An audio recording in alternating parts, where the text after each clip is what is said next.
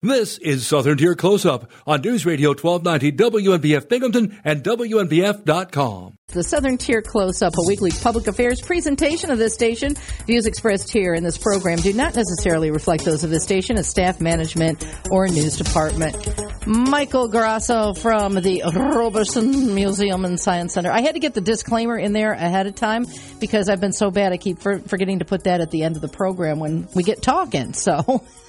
That's it's easy to do. But hi, Kathy, how are you? Yeah, that's out of the way. Hey, how are you guys doing? I think the last time we talked, there was a, still a whole bunch of restrictions, and maybe you were just starting to open things up, uh, like Christmas time, with still uh, kind of regulating how many people could go through the museum for um, home for the holidays and things. So, how are things these days as far as uh, people getting to visit the mansion and all the great displays and exhibits that are you know part of our our culture and our heritage and our pride on Front Street in Binghamton?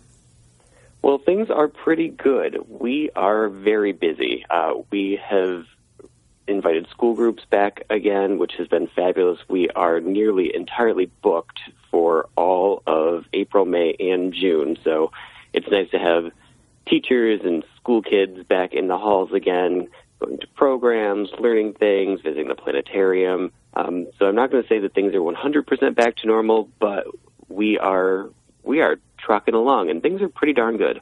Well, from day to day, you can't even say anymore. I swear. Even though we think that things have, have pretty much evened out a little bit, um, it, it, seems like every day we get a new advisory from the CDC or even from the county level that about changes and concerns and, and all that kind of thing. I guess the the thing now is people weighing their own personal comfort level on how they want to be as far as masking and that stuff. But what do you guys have for protocols at the museum that people should be aware of? So we tend to follow the guidance and the restrictions that have been provided by whatever level of government decides to provide them. And right now, we don't have a masking requirement at the museum. Certainly, we encourage anyone who is not feeling well to stay home and people are welcome to wear masks if it makes them more comfortable. We also have some at the admissions desk if someone forgets one but would like to wear one, perfectly fine. Um, but we are we have loosened all of our restrictions just like the government mandates have recommended, and um, things are things are looking a little bit more normal now. Obviously, we still encourage everyone to get vaccinated and boosted. Um, as a science center, we follow the science, so we think that's important. Um, but at this point, it's business as usual for the most part. Well, you have a, a, a historic structure. Uh, obviously, there's so much you can do with updates and upgrades and maintaining the integrity of the historic nature of, especially the mansion. Uh, has that been a challenge through this whole thing with getting the air exchanges and all that? It's not exactly like you're a concert venue where people are under each other's armpits and you know. I, I, have not seen a mosh pit in the ballroom at the Roberson Mansion anytime recently. Not recently, but I have seen some pretty intense wedding parties up there. yeah, well, that's uh, true. That is true. So, yeah, things have been a little bit tricky for us. Now, in the main part of the museum, obviously, we were able to bring in additional fresh air and increase the air filtration system and all of that. Um, the mansion, believe it or not, still runs on a steam boiler just like it did back in 1906 when the mansion was built. Wow. Uh, it's a different steam boiler, but it still the same technology. Wow. So that's been a little bit trickier. And in the mansion, we had to really crack down on making sure that people were staying a good distance apart from each other. But as you know, the house is huge, so it's not that hard to find a room of your own if you really need to. yeah, it, it, I love that place. Um, let's talk about some.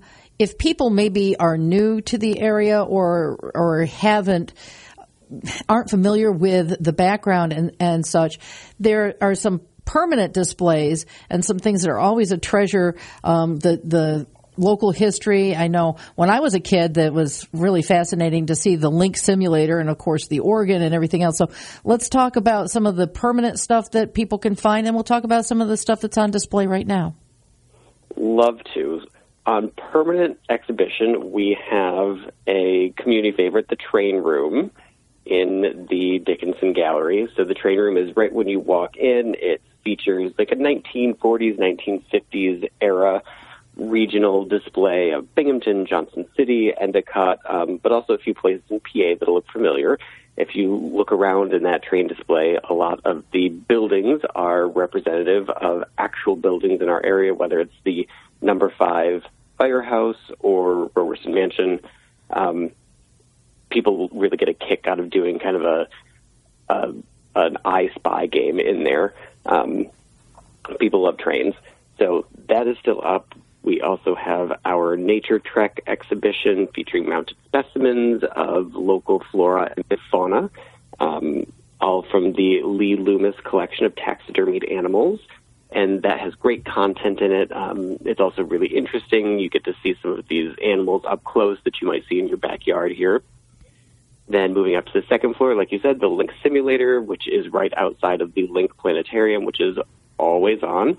Um, the Link Planetarium actually recently got an upgrade, so it's now full 4K HD, very fancy, um, and the the videos that we can show in there are just incredible. It's a long way from the old um, the old star ball that we used to have many many years ago. Hmm. So that that is very cool. Um, we've recently upgraded our Haudenosaunee People of the Longhouse exhibition so a lot of people remember that from fourth grade. If you grew up in the region, every fourth grader goes to Roberson. Absolutely. um, that has been recently upgraded thanks well, where, to some generous sponsors. Where you guys are located, there's it's not unusual, and, and many times over the past years, there have been active archaeological digs going on right, basically on the riverbank there. It, that's absolutely true. Even right in our parking lot, there we have a an embankment that has been um, excavated in previous years, and there's even a little book about that that we uh, sell in the gift shop. Um, it's a very cool area, and right now we are working on expanding that new exhibition so that people can see some of the objects that were dug up out of the ground in that exhibition. So people will be able to pull out drawers and see all the little bits and pieces of things that uh, were uncovered from that excavation. It's pretty cool. That's pretty unique. I mean, you go to a lot of museums and a lot of places, especially, you know, if you go to, say, the Smithsonian, it's not stuff that's been pulled out of the ground right there. It's from, you know, you, you're learning about kind of distant history, but this is literally underfoot.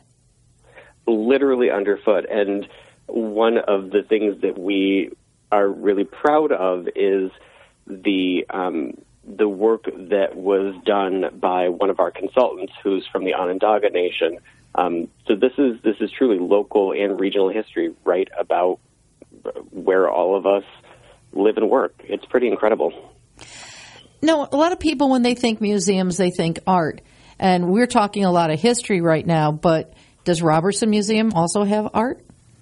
Indeed, we do. We actually have several exhibitions up right now that are very much of a fine art um, genre, and one of them is uh, kind of a tongue-in-cheek title called "Painted Ladies."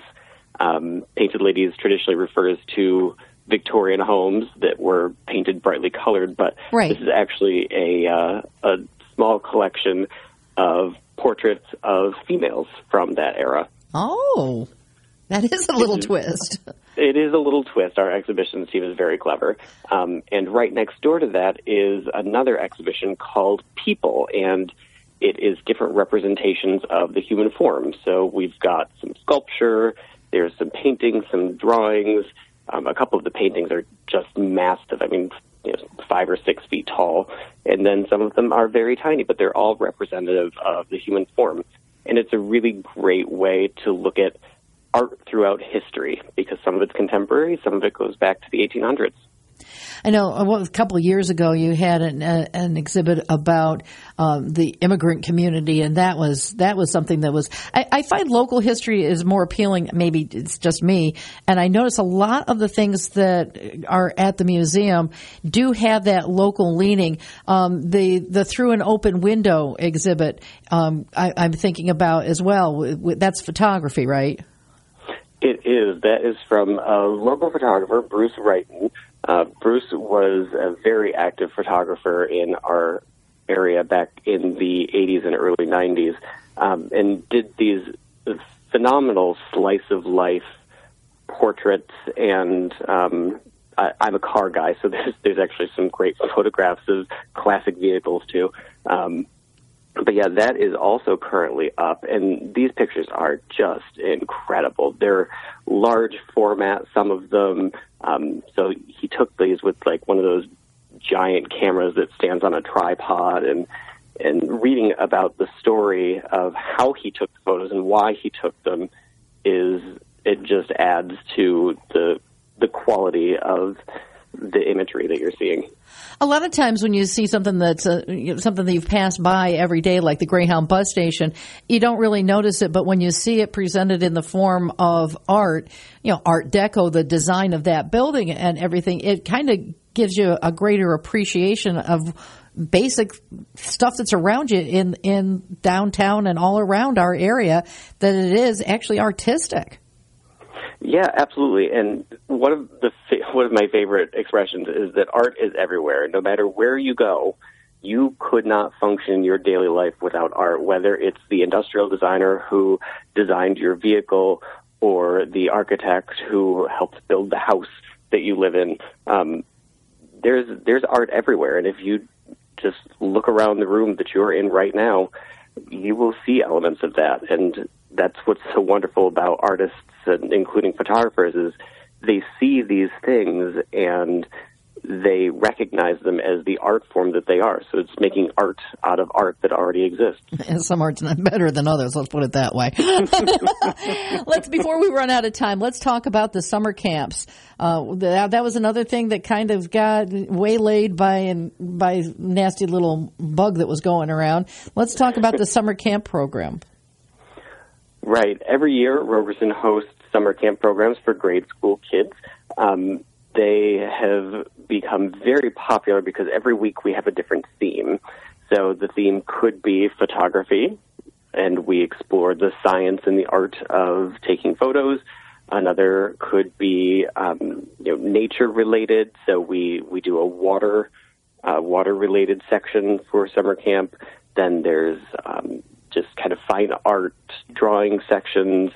Um, I think there's a space week that gets done too. So um, there's really something for every kid's interest out there, and um, those spots do tend to fill up pretty quickly. So um, I honestly, at this point, I'm not even sure. Let's see, we're in April now, and they start in June. Registrations are already underway. Okay. If people want to find out more about uh, some of the exhibits that are going on now, uh, maybe some future fundraising that you guys have, you just had a big event uh, not too long ago that um, was a huge success, I understand. Um, unfortunately, I didn't get to go, but, but, but if people want to find out like planetarium schedules, the museum hours, and the admission and all that kind of stuff, how do they find uh, all that details out? Well, folks with computer and internet access can go to roberson.org, which is remarkably similar to roberson.org.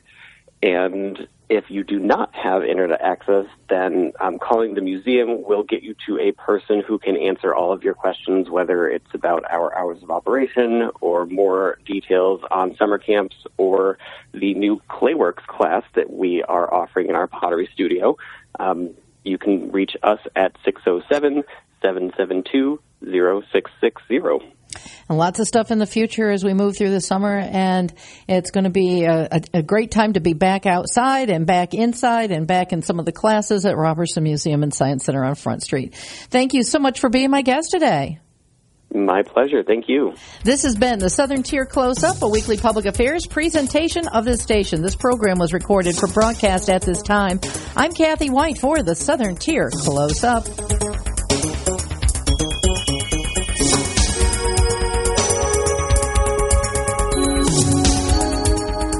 Are you a local business?